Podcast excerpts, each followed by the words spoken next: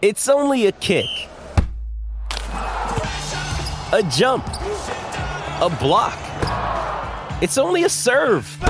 It's only a tackle, a run. It's only for the fans. After all, it's only pressure. You got this.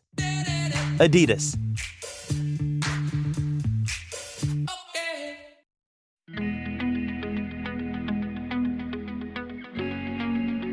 I am Stu Palmer from Stu's Wrestling Podcast, and I just want to thank Chris Lappin of Broken but Glorious BBG for the invite. He hasn't got an episode this month, so he has approached me to come and show some clips, some stuff from the vault I've decided to do. Rather than doing just one episode from the vault, I'm going to do clips, and yeah, I've had some great guests over the last three or so years, but here is the first clip coming up right now.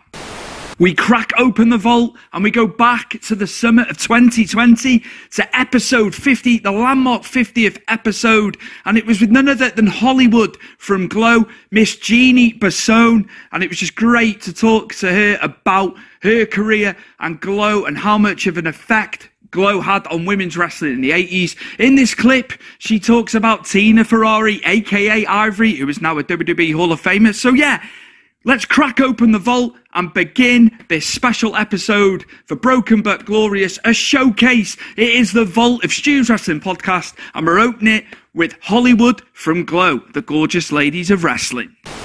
Did you have creative ideas for the character, or were you told how the character would be?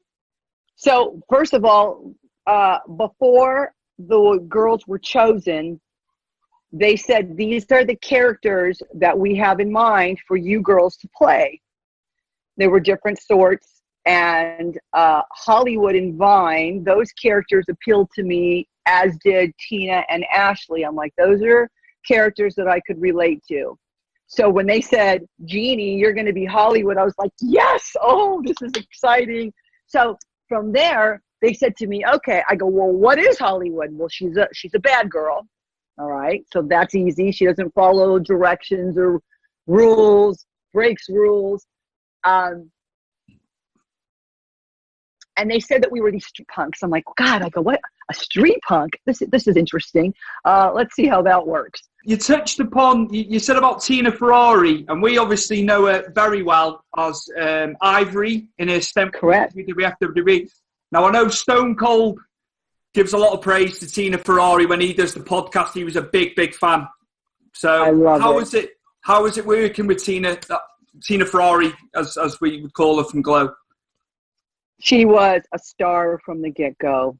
Um, she had it together. Her and Ashley were cheerleaders, and they were dancers, and they had been in front of a live audience and a crowd. So they were way five steps, ten steps ahead of me. I'd never been on TV. I never acted. I just I didn't do perform in front of a live audience. So right away, I would say both both of those girls had star quality immediately, and uh, she was just really well, well all around in the ring, and she deserved to be champion, and she deserved to be in the Hall of Fame, you know, and move on. So very proud of her.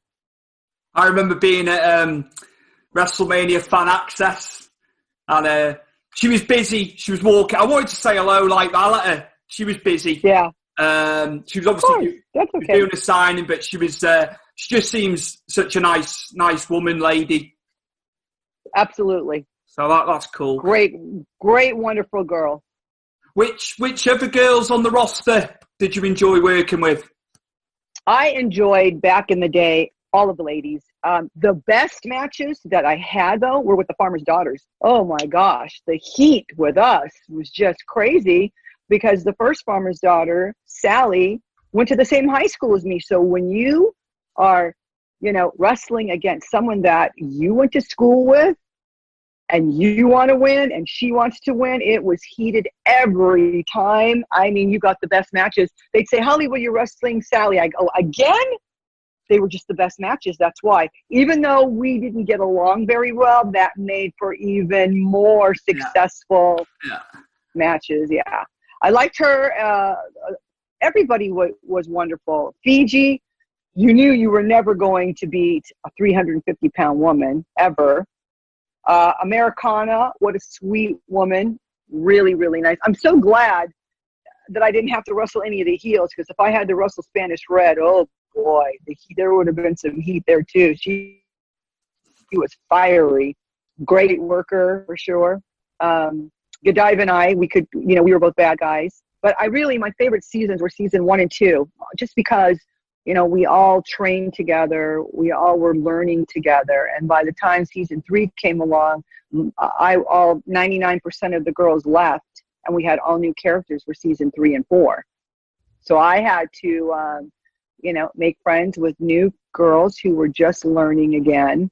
Um, I took a lot of, um, I didn't come in and have to work, you know, seven days a week at, thank goodness. So I would go back to California after the shows on Saturday night. So I'd had Saturday night, Sunday night, Monday night, and Tuesday night in California.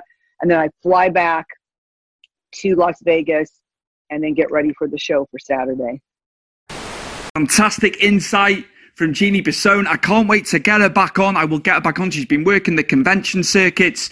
Post pandemic, obviously, it's calmed down quite a lot. Conventions have been happening. So, yeah, I will get Jeannie back on. Hollywood from Glow, that is for certain. And moving on, we're heading to a WWE Hall of Famer and one half of the Harlem Heat. It's Mr. Stevie Ray. This was from the summer of 2020 also. And this is clip number two of the Vault of Stu's Wrestling Podcast. Here we go. Just to fast forward a little bit, obviously, I remember you guys fondly when I was a kid growing up in the UK, and I remember you coming in to WCW. How how was how was that getting getting called to obviously get to WCW? How did you and Booker find it initially? Oh, I mean, you know, professional wrestling is a natural progression. Professional wrestling is professional wrestling, whether you're working in a little, little chicken coop or if you're working in front of 20,000 people, you know. So it was a natural progression. The only difference between uh, global and WCW is just a little bit more uh, logistics, a little bit more politics, a little bit more, a lot of stuff that goes with, you know, bigger business. The work in the ring is the same. The guys, and me and my brother will always look at guys like, okay, it's just another guy. Nobody impressed us. We watched people on TV. Once we got good at our craft, and we always said, okay, we can go in there and work with anybody. And that's the thing about our mentality. It was like, I don't care if it's the Road Warriors, I don't care if it's Steiner Brothers. We didn't care who it was, man. If you yeah. turn the turn the green light on, we know what we can do. So big time wrestling never overwhelmed us, never did, because we knew we were built for it. Because that's I come from a competitive family. I come from a family of athletes. You know, my mother was an athlete. You know, so looking at things like that, I don't know. We was kind of, kind of unique in that way because we relish. We used to talk with each in our hotel room. We used to look at stuff and go, man, if we get in the ring with them two guys, we're gonna make them look like they're going backwards. You know, and we hadn't even got to the big time yet. We, this is like we still in global. You know, so whether it's WWE, whether it was WCW, we didn't care because we always knew we was built for the. We always knew we was built for the big show. Mm-hmm. What it was like, other than all the other logistic trend, like a bigger show, you know, it's like going from a soap opera to a, a major uh, motion picture. But at the end of the day, you still got to act. Was Sid was Sid heavily involved in you going over to WCW? Oh yeah, he was. Uh, well, you know, he was kind of like a liaison between uh, WCW and uh, and and what we were doing at the time, and and Sid was a big part of uh, this angle that he was pretty much pushing at the time. So yes, in that regard, yes. Just fast forwarding a bit again. How was it having Sherri Martel as part of the part of the team? It was great. That was another one of our ideas. You know, it was great. You know, and we put that whole thing together. Like I, uh, so a lot of things with us didn't have, happen because of our own ideas. So Sherri did. Sherri was like uh, something. Well, they were trying to find you know different people to be with us. We didn't want anybody with us. We were getting ready to tell WCW we don't want the manager. Uh, we knew we were getting getting ready to get a push, and we were going to take advantage of it. Uh, because we knew we had leverage now that uh, other organizations was looking at us and you know it's like now we're going to start to push the envelope from a business perspective now. And if it hadn't been for Sherri giving us the idea we were going to tell wcw we don't want a manager it just happened to work out that one day we saw her she was like hey what if i would be your manager? And we looked at each other like hey that'd be a good idea. Let's take it to the office. And we took it to the office and that's what happened. So questions like how was it? If it was our idea it's easy to figure out Fantastic there from Stevie Ray. And the Harlem Heat still remain one of my favourite tag teams. Booker and Stevie were amazing, ahead of their time. When you look back, they were ahead of their time for tag team wrestling. Just a fantastic insight there from Stevie Ray. Next, as we go deeper into the vault, it was the first two part episode that I ever did for Stu's Wrestling Podcast. And it was with WWE producer. He produces a lot of women's matches. Obviously, we knew him in wrestling as Tyson Kidd, but he goes by TJ Wilson, his real name now, produces a lot of the women's matches. But we went in to Canadian Stampede, as you're just about to hear, and his experiences with the Hart family on that weekend. It was just amazing in 1997. And then we talk about his tag team with Cesaro, which lasted six months after TJ lost his career to an injury, to his neck injury that he had. But yeah, I love TJ. I've got so much respect for him. Did meet him as well. I've met him a couple of times at conventions and over here when they've toured. But yeah, here we go. This is TJ Wilson, Mr. Tyson Kidd of WWE. I'm going to fast forward a bit into Sure, sure. 97. Obviously, Canadian oh. stamp, Canadian Stampede. I've got to ask about it because obviously Yeah. at the time, us as fans, we didn't know about the family as such, did we? Especially the kids and stuff. How how was Canadian Stampede? The build up, the day, everything. How was it? Gives me goosebumps. Gives, gives me goosebumps talking about Canadian Stampede, man. I can't watch that that match without feeling emotional. um, man, the energy in that arena was so nuts. It was so nuts. There was there were um, that was uh, Taka and the Great Sasuke have a match on that pay per view, just kind of like with really no no no like build or and like I remember seeing we were I was sitting front row with Harry and um I remember seeing that match live and being blown away and being like, wow, like if this is the best thing on the show, that's awesome. And then, of course, the 10 man Ted comes along and destroys everything on the entire show. And the crowd was unbelievable. I, for the entire match, I don't know how long it is with entrances and everything. It's maybe 40 something minutes or close to 50 or something. I don't know. But um, I'm sitting beside Harry and like we can't really, we can't even speak to each other. It's so loud in that arena. And if you, if you go watch it back, you'll see the camera shaking a lot, and you'll hear the announcers talking about. A lot of times, it's uh, the sound doesn't always come through on TV in terms of like the arenas. Like I've been in arenas that are rocking. You watch on TV and it's good, but not quite what it sounded like actually being there. And I mean that that night was one of the craziest, craziest things ever. And then the next uh, that night we had uh, there's a big barbecue at Stu's after the pay per view. And so, like, yeah, I mean, it was it was fun. It was a fun, fun time. And the next day, I drive up to Raw in Edmonton with um, Bruce Hart drove, but with uh, Davey Boy and Brian Pillman. Uh, what an experience for us! I, I was about to turn 17, but a 16 year old kid. I just um, just just to go just to touch upon Bret and Austin at the time. Yeah. That feud, man, that had more legs. That had more legs again, didn't it? I know they had a great Oh man! matches. Imagine how you much, imagine? imagine how much imagine? further that could have gone if Bret hadn't have uh, Uh-huh. gone to WCW. Dude, when I sit and when I sit in like fantasy book, could you imagine um, if somehow corporate, you know, Mr. McMahon character came came about without without the screw job, and then imagine imagine like Bret siding with corporate Mr. McMahon against Steve Austin as oh my god, it's unbelievable. That would their matches and that that everything they did uh, felt so real and felt very authentic. Can you imagine uh, if? Because think about their matches. The the WrestleMania 13 match, which I think uh, is the perfect match. Uh, the Survivor Series 96 match. Bret, Bret and Steve's matches were never for never for titles, especially never for the world title. Can you No. imagine you add that to it as well?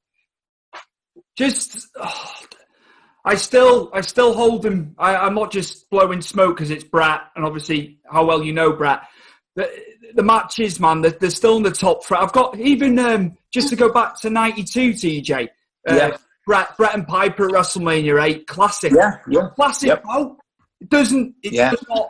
Does not age. I don't know how you look at No. it. Format. Yep, same same thing.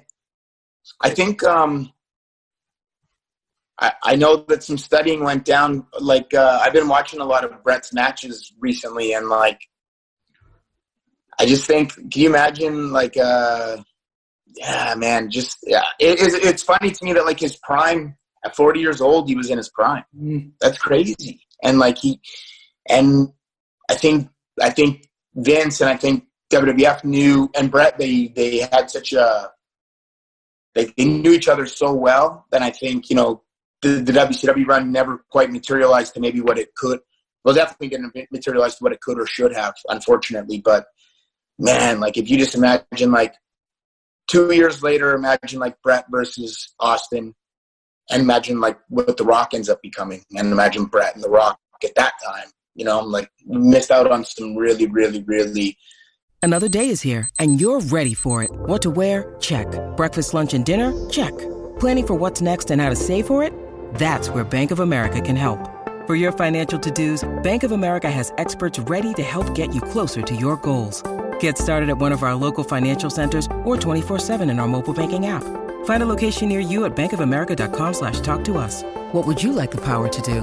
Mobile banking requires downloading the app and is only available for select devices. Message and data rates may apply. Bank of America and a member FDIC. awesome moments in matches. I think, which you know, uh, you could say that about a lot of things, it, but it just, with, with Brad, it feels a bit more real, I guess. Uh, just to go back, you were saying about you coming together and it worked. Stars aligned. Yeah. Stars Yeah. aligned for the pair of you. Like you know, uh, I I loved it. I, I like the I like the little man, big man. You know, tandem. That's Yeah, I I think I work best. I work best in that situation. obviously you did it. You did it with with Harry. So Yeah, it's just what it's what you know. But the pair of you, man, honestly, me and the guys, me and the big, big staunch wrestling fans who've gone to WrestleMania. Yeah. We've gone to WrestleMania many times. There's a lot of us. Everyone, I'm, I mean this now. That Tyson, Tyson and Cesaro, incredible. Everyone, everyone. man, that- means a lot to me. It really does. Um, what I love about that is we literally teamed for six months exactly. We teamed from December first, 2014, and then I got hurt uh, June 1st, 2015.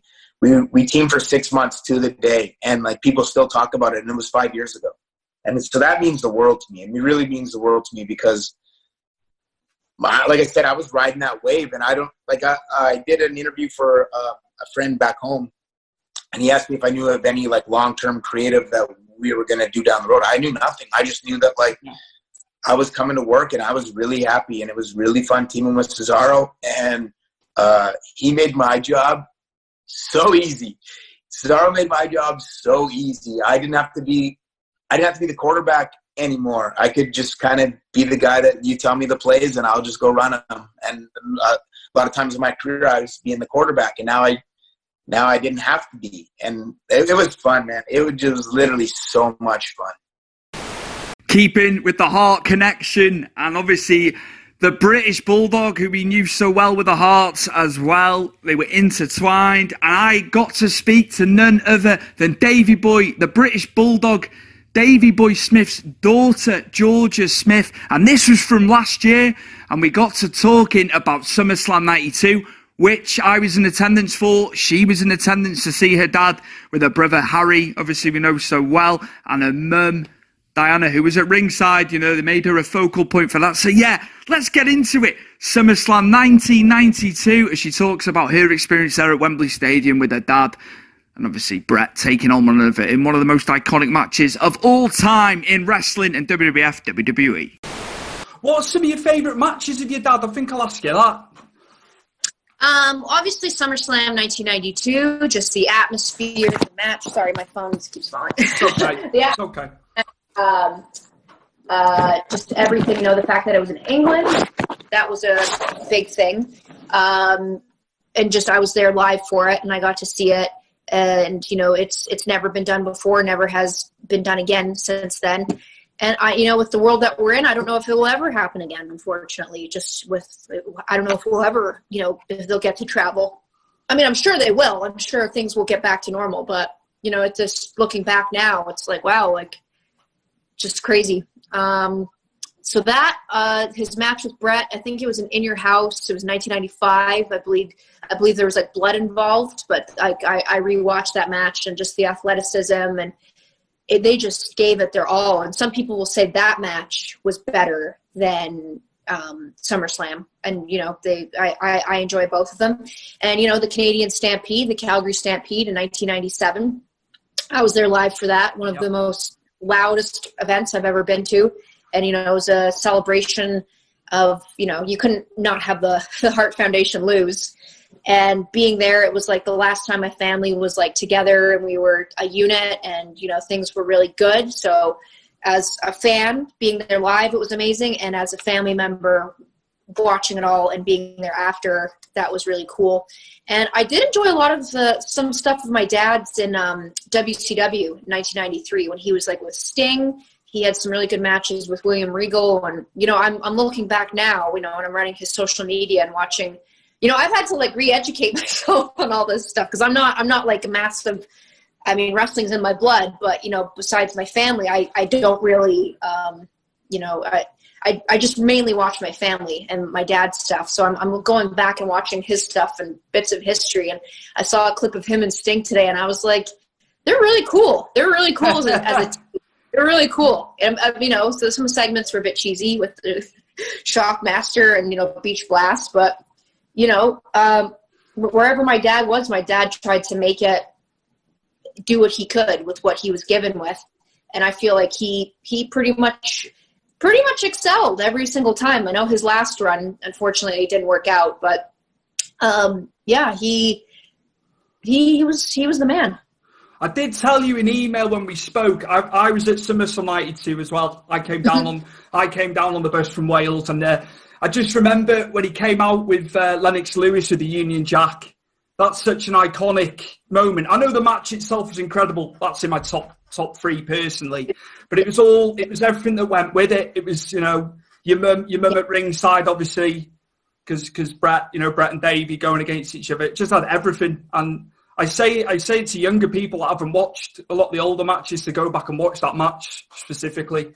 Yeah, and you point because like um, you know looking back it was obviously a huge huge huge event but now i believe it's more talked about than ever and it's become like a classic like a not a cult classic but like it's become more every year it's becoming more and more of a classic and more and more talked about and you know i've, I've said this in podcasts before but I, I watched that match you know in 2002 with my dad you know 10 years after it happened and you know it's just crazy how you know, we, we, we watched it and enjoyed it, but imagine watching it today with him.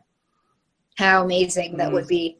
And like you said, it was just everything that went along with it with my mom and um, just the whole story of it. And the, it was just, it was, it was believable and it was real.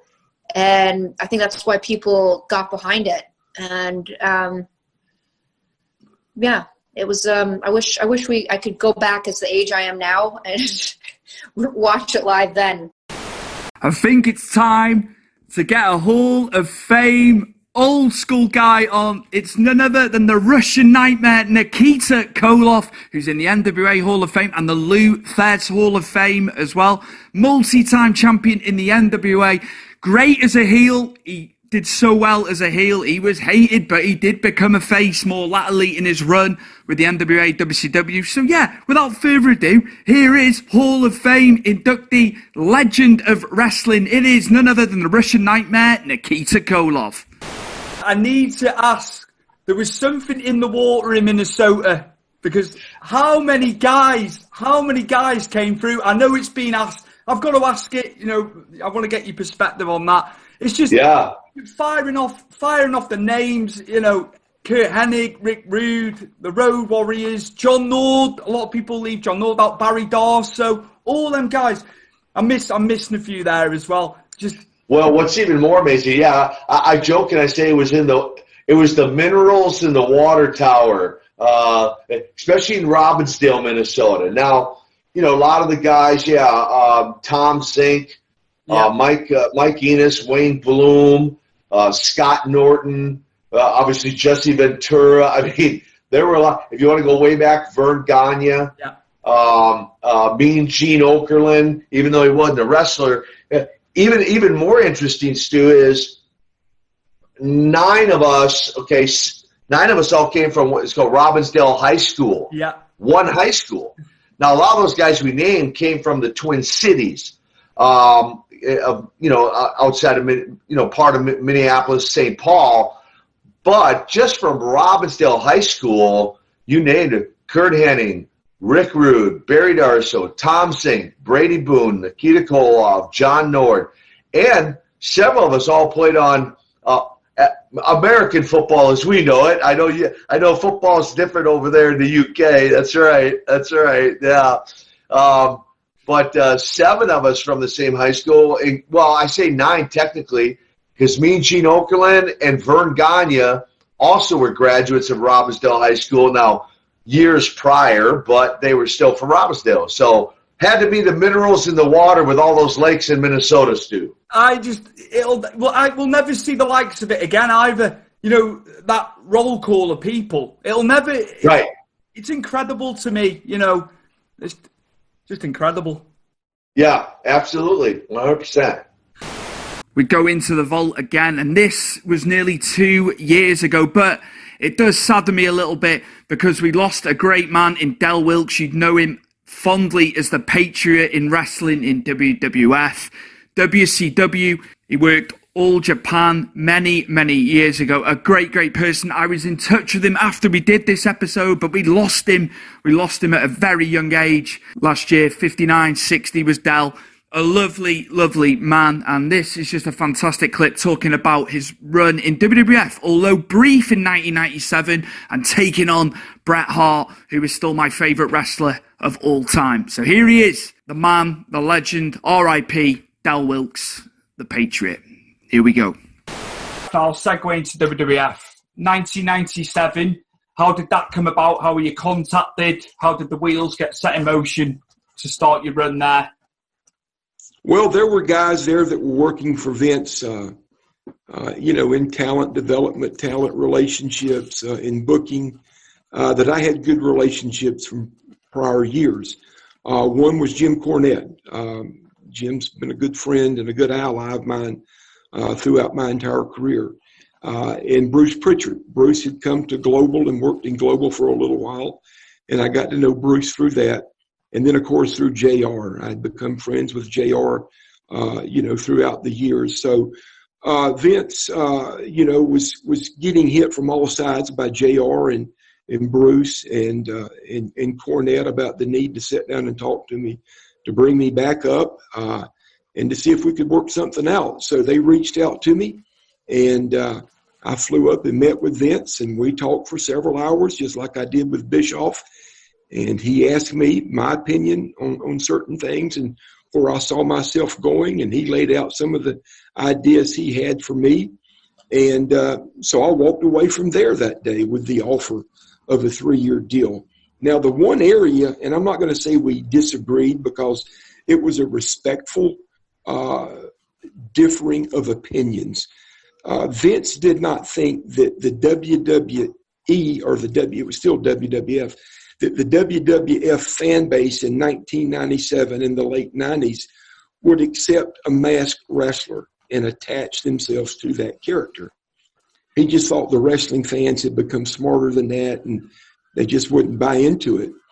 And my argument with him, or the points that I presented to him, were well, Vince, everywhere I've worked, whether it was global, WCW, or the two times I've worked for Mr. Baba in all Japan, that character is very easily latched on to the fan base. And it's been a very popular character with the fan base. So I don't think your audience or the WWF audience would be any different. And uh, he just saw it differently. But the thing that he was, and, and that's what makes Vince such a good businessman, the thing that he was willing to do was to see how it worked out and how it played out. And uh, so I was one of the few guys, if you think about the way Vince does business, I was one of the few guys that went in there with my own character my own gimmick that had already been developed, that had been over in other companies and other places around the world where I worked, and was able to keep that character and that gimmick, and Vince not have control over it or copyright over it. So uh, he said, Well, he said, let's roll with it and we'll see how it goes. Well, he saw night after night and Monday night after Monday night uh, the type of reaction I was getting when I walked through that curtain uh, and waving that flag. And without fail, the fans would always uh, react well, and, and just it would be a big pop when I would come through. So he saw that it was it was working. So that's when he approached me about uh, working with Bret, and Bret had just turned babyface, or he was in the midst of that. He, he was in the midst of that turning from babyface to heel. He was in the midst of that heel turn, and uh, it just felt like a glove with what Bret was wanting to do with his character uh, to now put the boots to the American wrestling fan base and say negative things about them and negative things about America. And then here comes the Patriot in waving that red, white, and blue flag, and it was just a natural fit and was just a, an angle and, an, and, a program that worked well, very well. And I love Bret Hart. As I said to you yeah. off off camera, he's still my favourite. Met him once. He's a pros pro man. He is a pros pro. Met him once, Del couldn't string a sentence together when I met him. I don't know. I don't normally struggle. I don't. I've always got a lot to say, but I just couldn't because I've idolised the guy from a kid. But yet the program of you and because it kind of I wanted you to do well too. You know, as a fan, I was I got behind you even though you're facing my guy. I, I bought in. I bought into it absolutely hook, line, and sinker. So yeah, it was it was nice for us fans in uh, UK to see it. I tell you what made it an interesting thing is uh, I experienced something I had never experienced before, and uh, we were working, you know, all over America night after night. Bret and I were working together, either main event or semi main event. And then we were out on the West Coast. We had worked up through our way from uh, Southern California up to Northern California, and then we'd gone into Seattle and worked. Uh, and the night after we worked Seattle this particular night, and the next day we went up to uh, Portland, and then we took a ferry that took us up through the west coast of Canada. So one night we're working in the States. The very next night we're on the west coast of Canada, working our way across to the eastern side of Canada. And uh, immediately, overnight, within a 24 hour period of time, strictly due Hey, it's Kaley Cuoco for Priceline. Ready to go to your happy place for a happy price? Well, why didn't you say so? Just download the Priceline app right now and save up to 60% on hotels. So, whether it's Cousin Kevin's Kazoo concert in Kansas City, go Kevin, or Becky's Bachelorette Bash in Bermuda, you never have to miss a trip ever again. So, download the Priceline app today. Your savings are waiting. Go to your happy place for a happy price. Go to your happy price, Priceline to the geographic location of where we at, I was instantly the heel in Canada, and Bret was the baby face. Where 24 hours before, it had been the exact opposite. And it was an interesting dynamic to just over.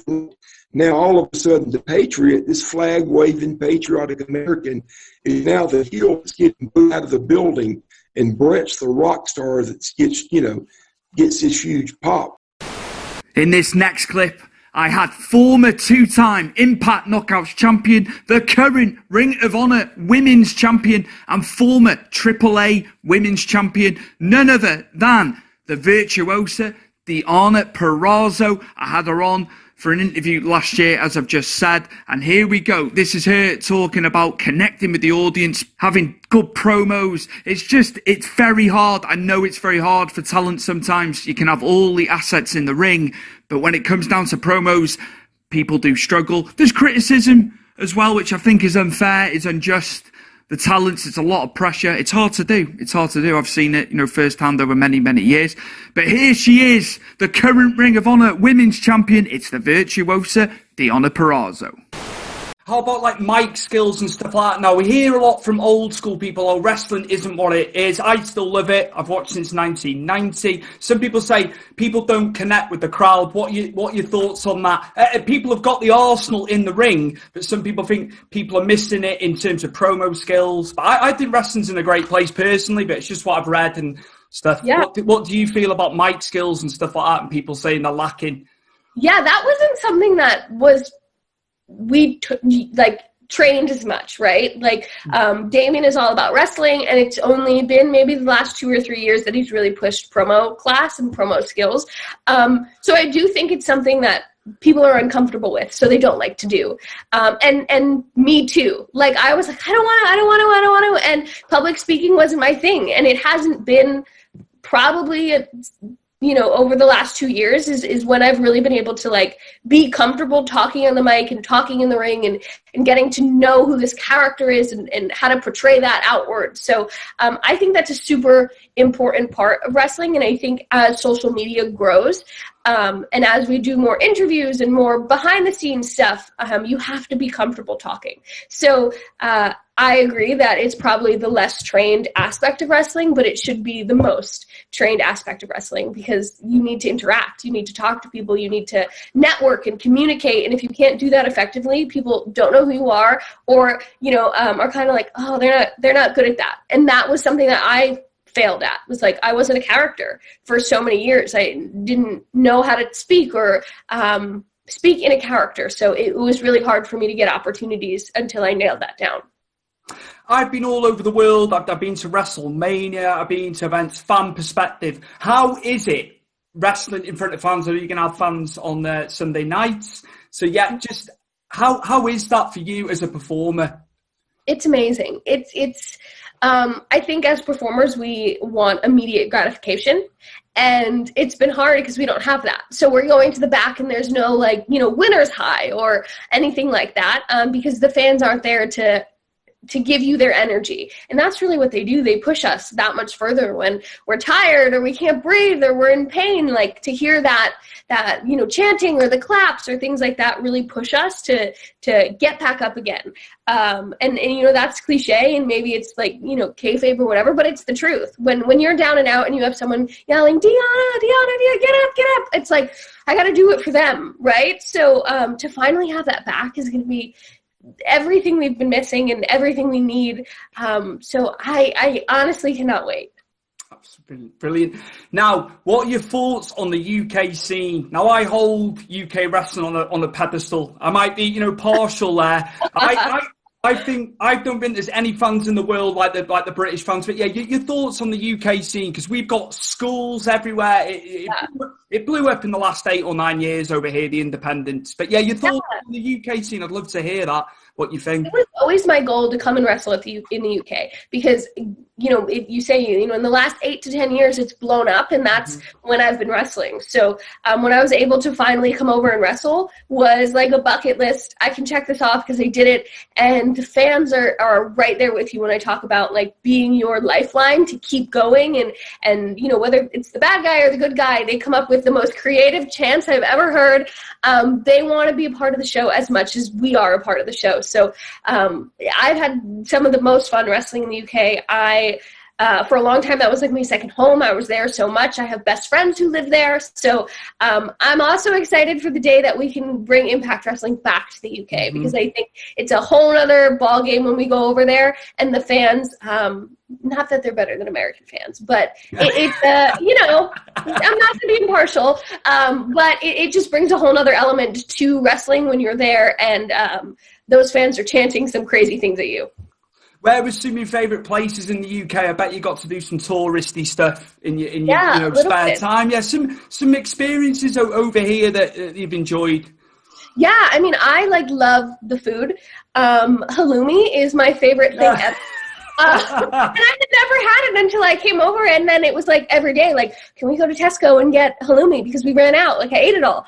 Um, you know, I've obviously gotten to do like London and see, you know, Big Ben and Buckingham Palace and things like that. Um, but really, yeah, it was just for me. Like I, I lived there, you know, two or three weeks at a time. I would go, um, and I didn't get to wrestle as much during that time. But um, you know, it was just fun to like embrace a different culture. It's very different than America, um, and you know, I, I fell in love with it. Who would be a dream opponent for the Virtuosa from the past? From the past now. Somebody maybe, you know, someone who's inactive now. And I know there's so many, but yeah, I, I thought, like, yeah, I'll ask you that. That's come off the top of my head. Um, my my answer is always Trish Stratus. Um, you know, she came back SummerSlam a couple years ago. She says she's retired again. Um, but if she was to ever come back, I'd love love love that because that's the woman who who made me want to be a wrestler i loved to love her and i loved to hate her um, and trish stratus was just it for me I've got to showcase some British talent as well. Broken but glorious Chris Lappin, obviously UK based from England.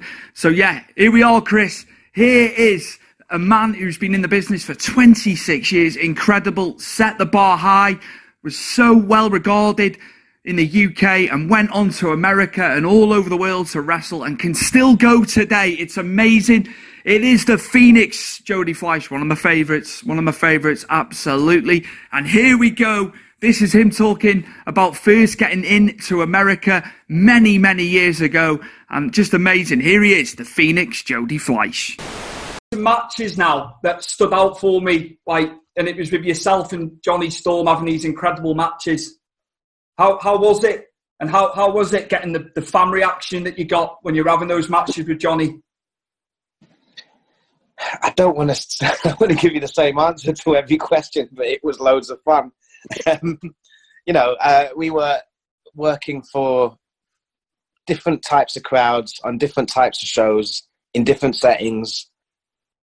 You know, I mean, it, you couldn't really ask for much more at the time. We were having, we got our little reputations building and all of that. We were getting around, and we ended up doing. You know, we've ended up working well, I don't think there's many places we haven't worked together since, you know. And, and I guess it's, it's, it's, yeah, looking at it, it's lasted, hasn't it? Because we're still bloody doing it. So um, yeah, it was it was lots of fun, learning curve, all of that. I, I just loved, I loved it. Right, we had the British stuff with obviously the wrestling channel, and then obviously when you guys went over to the states for CZW and all that, man, and we and we could see those matches as well. It wasn't just the UK matches. I just loved hearing the American crowd reaction when you guys went in there and just did your did your stuff like got Me too. in? Me too. Yeah, I was lapping it up. Loved it. What were the trips like to America back then? Uh, well, actually, with Johnny, there was only one for me because we done that first tour, and then after that, I ended up. I kept going back and forth working.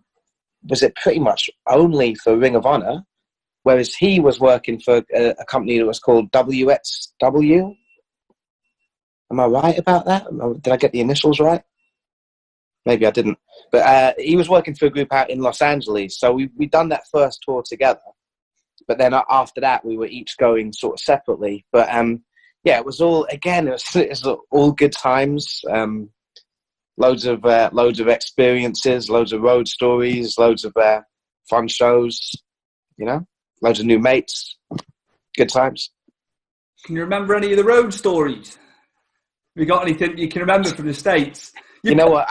Several just popped right into my head. I don't know what it must have been. Just it must have been floating around there somewhere. And when you asked me, a certain like a handful of stories popped into my head, but they all involved a guy called Trent Acid, who was a really, really good guy. Yeah, man. But he's died now, and they're really not wholesome. So I'm really sorry, but I can't share them publicly. It's all right. It's just because they were the first ones that popped into my head, you know. But um, I can just say that they're, that they're fun ones. And let's stick with the British heritage, the British scene. A man who broke through in 2003, started wrestling, has become a fantastic superstar worldwide. It's none other than Mark Haskins. And this is him talking about breaking into the business and being on cards very early on, very early on in his career with AJ Styles, to name but a few. So yeah, let's keep the British going, the Britishness of the episode of this, the clips from the vault, and it is Mr. Mark Haskins. I think maybe talk about now about the British scene, how it how it's changed over the years because it was totally different. I know it's cliche, people say about it. I look at it from a fan perspective. You might look at it totally different, being a wrestler, being a worker. How how has it changed from when you first got into to where it is now, the UK scene? So when I started out, it was uh, so I did. So I started training in 2003. I was a fan of British wrestling for probably about a year before that, 18 months. Um, and the first show that I went to um, was an all-star wrestling show at the Wyvern Theatre in Swindon, right? And then uh, the next show I went to after that was uh, what's it called? Um, revival at uh, at Yeah. Crystal Palace, right? Yeah. The Tommy Boyd promotion. So um, it was yeah, it was ushering in this. It already felt like it was ushering in this new era because I became a fan of the FWA. I, you know, started to watch their product and see guys like uh, you know Jody Fleisch, Johnny Storm, Doug Williams. Um, I was a huge fan of those guys, and I loved going to the shows and um, you know seeing them. And they were bringing in guys from abroad who you know being a, a you know a hardcore wrestling fan at that time, like I was, you know, I knew about places like Ring of Honor, places like you know um, TNA that weren't as big as what they ended up becoming, and it was great seeing guys like AJ Styles come in or Jerry Lynn or you know um, Christopher Daniels, all these talents that had big names going on elsewhere, and then they came over to the UK and. Um, I did a year of refereeing through 2005, and then my first year of actual wrestling was from 2006 onwards. So this was kind of the era of around when 1PW was dr- bringing in crowds. So 1P, you know, 1PW suddenly within the space of like a month, like I ended up in this really bizarre opportunity where um, I ju- joined a group of wrestlers called the Chavs. Pretty self-explanatory, right? and um, on the first night that I was a part of the group, the one of the main guys who had these opportunities lined up for 1PW and that ended up being injured. So I literally walked into this spot where it was like, okay, we need somebody to fill this spot. It's gonna be you. So I think like my third match was for 1PW in front of like 2,000 people. Then like my fourth match was in like a steel cage match or something like that for uh yeah the FWA, and then it was just yeah it, it was it was bizarre. I literally went from like nothing to then like everything in such a short space of time. And it was one of these things where you just have to think on your feet and just try and adapt to the situation uh, as you know and learn as you go. And you know the, you'll never feel ready for any situation that you're ever faced with. Do you know what i mean? Like but it's up to you. Like acknowledging that is kind of almost a step ahead because you know at least well hey i'm gonna do you know do the best that i can. And you know having that acknowledgement also helps you adapt and prepare for it do you know what I'm saying? Or at least it did in my case. And um, This episode is supported by FX's Clipped, the scandalous story of the 2014 Clippers owner's racist remarks captured on tape and heard around the world.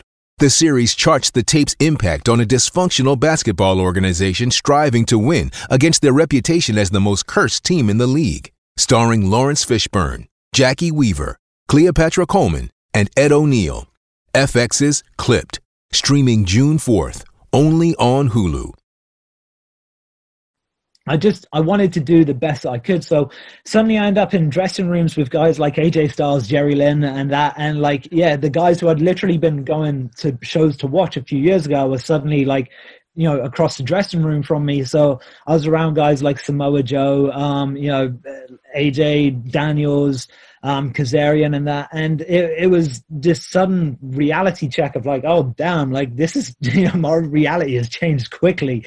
You know what I mean? So um, it it was great. Our next stop on the Stews Wrestling Podcast Vault Clips episode, a special episode for BBG. Mr. Chris Lappin, thank you for this invite. And this will be, this will go down actually as one of the most wild episodes. Now, I'm a bit crazy myself, but I had none other than Duane Gill, Mr. Gillberg, on the show. And my word, it was wild from start to finish. What a man this guy is. And this is him developing the Gillberg character and running some matches with the late, great Luna Vachon. And fantastic. Great stories. Amazing. I love Duane. He's amazing. What a guy. So here we go. I was doing the Underfaker, and then I did Gillberg. and how Gillberg became a WWF thing was I was I was Duane Gill, light heavyweight champion on a job squad. Yeah. And we were doing house shows, and I was in the back talking to uh, Percy and Kane. You know, Paul Bearer and Kane. Yeah, absolutely. And I was telling them all that, and I said, "Yeah," and I did Gillberg, and Paul Bearer looked at me and goes, "Oh, Duane Gill, I think you've got something there, boy." And I just laughed and didn't worry about it, right? Well, the next day was TVs, and we were in the in in uh, catering, and everybody starts going Gillberg, because he had he got everybody together. So I I threw the tray down, jumped off, "Ah, ah, ah," and everybody started laughing. That was it. I went home two days later, get a phone call from the office. Duane, yeah. What's this Gillberg thing you do? Oh, I just make fun of Goat. Well, bring everything you got. You're now Gillberg. We're going to do that Monday. I said, okay, you got it. So I brought everything, and I was supposed to wrestle Edge. And I said, "Are we making fun of the guy?" And they're like, "Yeah." I said, "Well, Edge is a big star. I'm a jobber that just became a star. He can beat me no matter what. Everybody knows that. Give me Luna, because Luna was a good friend of mine." And Luna's going, Duane, Duane, this is wrong. No, no, no, no, this is wrong. This is no, no, no, no. And I'm going, Luna, if you want to be for real, you could probably kick my ass for real. if you go Luna Vachon, I wasn't she was hard as nails, that lady. Oh my Hard god! But, as nails. but as soft as, as Yeah, yeah. and she was so sweet. If people who knew her wouldn't believe that was the same person, you know what I mean? And uh, I said, "Come on, Luna, we're gonna make fun of the guy. Come on, come on." And she goes, "All right." And so, if you remember in the match, right in the middle of the match, we ran into each other in the middle of the ring, and she went, "I'm lost," and I went, "Ball shot," because I couldn't think of nothing else. And she went down, pow, gave me a ball shot, and I grabbed her arm with my leg, and I went, "Oh!" as loud as I could, and I'm looking her right in the face. She's going, "Let go of my arm, you son of a bitch! I swear I'm gonna kill you! I'm gonna kill you! I'm gonna kill you!" Because I was holding her arm, you know what I mean? and then I fell over, boom, with her arm in between my legs. And I was like, I swear I'm gonna kill you when we get in the locker room. I'm gonna kill you. it was so funny. But when we came back after that match, yeah, I walked through the curtain. Every McMahon, every wrestler, every production, everybody that had anything to do with backstage was back there, standing there. All the women, their makeup was running down their face. They're all laughing and clapping, and, and it was the greatest honor I ever got in wrestling. Even over winning the title, oh, that yeah. was the biggest honor. All of my peers, people that I'd looked up to for years, were clapping and cheering me. That I, it doesn't get no better, brother. This next clip from the vault was just amazing. It was amazing getting this guy on. It is the former NWA World Heavyweight Champion. The 10 pounds of gold. He carried it so well, so majestically, and had a great feud with Nick Aldis. And he is the eldest NWA World's Champion. He was 51 at the time when he got the gold, but he had a 400 plus day run with the title. It's none other than Tim Storm. And it was a privilege, an absolute privilege to get such a nice, nice man on the show. He is beloved within the industry, down to earth, amazing. Here he is, the former NWA World Heavyweight Champion, Mr. Tim Storm.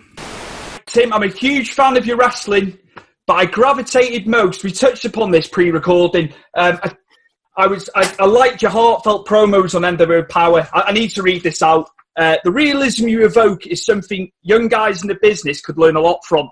What promo advice would you give these guys? Uh, you know, one of the things that I've I've been fortunate to do is with James Beard, we've we've been doing some clinics teaching, and I talk about you know. I think because I'm a natural communicator, I have an advantage. Some people just aren't, you know, it's not natural for them to, to stand up in front of people, but I've been doing that my whole life. Here would be my advice, and I'm passing on advice that's not mine, right? Um, you have to find something that means something to you. It, it's like if, and I know that's probably part of the problems that we see in wrestling today is if you're handed a script and and said go out there and say this, what you're saying is not you, right? I mean, you're you're saying somebody else's words and somebody else's you may not have a feeling for. Dusty Rhodes makes the comment, and, and one of the things that, he, that we talked about, and, and I've I've been blessed to be able to spend time with with some of the great promo guys in the business. Jake Roberts that took me under his wing. I mean. I, and no matter what you think about Jake as a person, the man was talented and one of the great, the greatest psychologists in the business. Incredible. But Dusty, Dusty Rhodes says, "Don't practice your promos." He goes because if you practice them, they become a rehearsed. They're not emotional. You lose all the emotion in it. So, you know, for me, and I'll, say it again: nobody was more surprised that people love my promos. Nobody's more surprised than I was because I'm not out there putting on a show, right? I'm I'm out there speaking from my heart. Um, you got to believe what you're saying. You know, you if you don't, nobody's going to believe it either.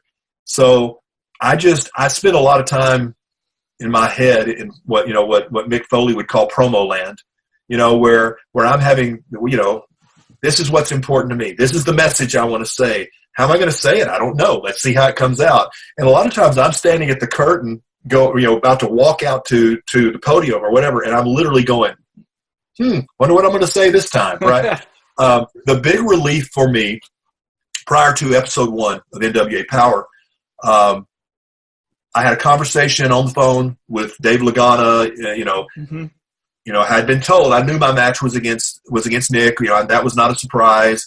But he goes, I want to give you like sixty or ninety seconds at, at the podium at ringside. You just you start thinking about what you want to say, and I said, okay.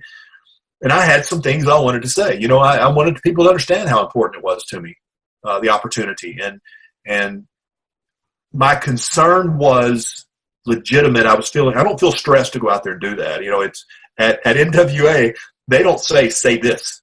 They say sink or swim. Here's your time. You go out there and if you're you know you either make it or you don't. And, and so my stress was none of that. My stress was I've only got 60 seconds. How am I going to get this message? I mean, I've got so much things in my heart that I want to. I, how am I going to get that out? So I'm standing at the curtain, about to walk through. Remember, no music, no nothing, right? That's that's that's NWA Power. That's old school. And I'm I'm thinking, what do I take out that I want to say? And Billy Corgan uh, walks up at Gorilla and he goes, "Hey Tim, don't worry about the time. You go out. We believe in you. Do what you want to do. You know, if if something goes wrong, we can always edit it. Just go say what you want to say. And then what the results are, you know, is is fortunately people like what I had to say, and Mm-hmm. and I just believe if you stand up and speak from your heart, and if you're, you know, uh, and in wrestling, you know, that's that's a challenge, right? I mean, depending on your role, if I if I had to go out there and say I hate the world or I hate Nick out, whatever, that's a whole lot more difficult to say than uh, you know than than the truth. So it's you got to believe in what you're saying, and that's easy. When when they say go out and say what you want, I can tell them I can say what I believe. That's easy. We're not having to go too far on the final clip from the vault, and it is episode 108, which I dropped in March, and it's none other than 80s female wrestler Mad Maxine. It was an honor to get this lady on. She did the business on her terms. She got out, she wasn't happy, but she did have a good career, especially independently around the Florida area. But yeah, I've got a lot of respect for Mad Maxine. Unbelievable. This was set up by author, writer Javier Ojst, who writes for Pro Wrestling Stories. So to be recommended by somebody to interview someone from wrestling was amazing. So I thank you, Javier. But here we are. It's Mad Maxine explaining getting out the business in the 80s. But women's wrestling was always there. It's just, you know, the profile of it. You know, I feel I feel for you guys in the time when you were doing it. You know, because you guys are putting it all on the line just the same as them. Right.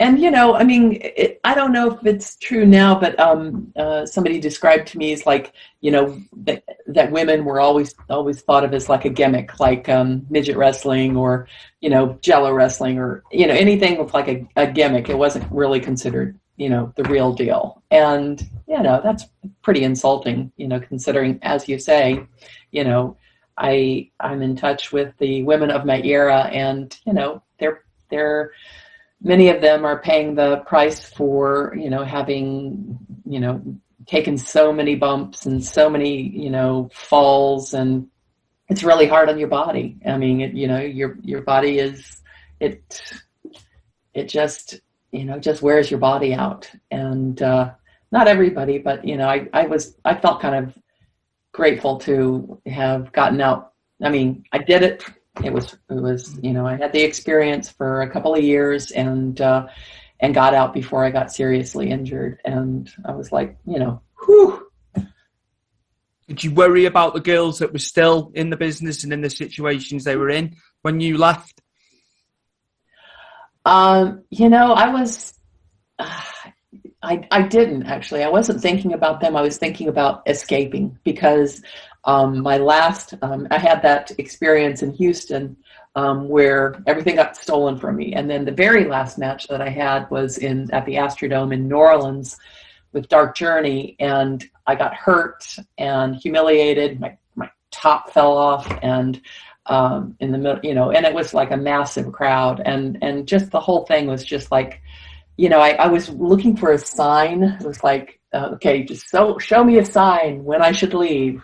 And it was like, got ripped off, got humiliated, got hurt. Time to get out. And uh, it, it coincided with my um, sister getting married up in DC. And so I went there and uh, and I was just like, that was it. You know, I, I, I really, I wanted to have a full experience. I didn't want to just put my, the whole point of doing it was not just put my toe in the water and, and then write about it to take, to take something. I wanted to, you know, I wanted to be part of it. And um, I feel like I achieved that, but, uh, you know, I, I also admire uh, and respect the, the women who have done it for 20 and 30 years. I mean, they're just some, you know, veterans uh, who have really, you know, they really have put everything into it, and and that's what they wanted to do with their lives. Um, but I think some of them are really paying the price with their health right now.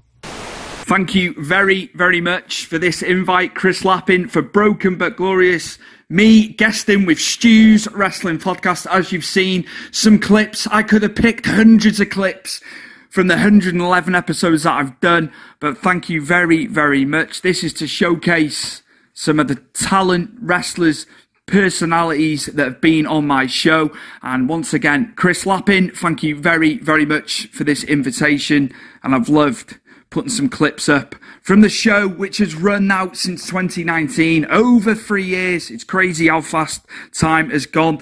But I have loved every second of doing this show. And once again, thank you Thank you for this invitation, for allowing me to showcase for your listeners what Stu's Wrestling Podcast is all about. Sports Social Podcast Network.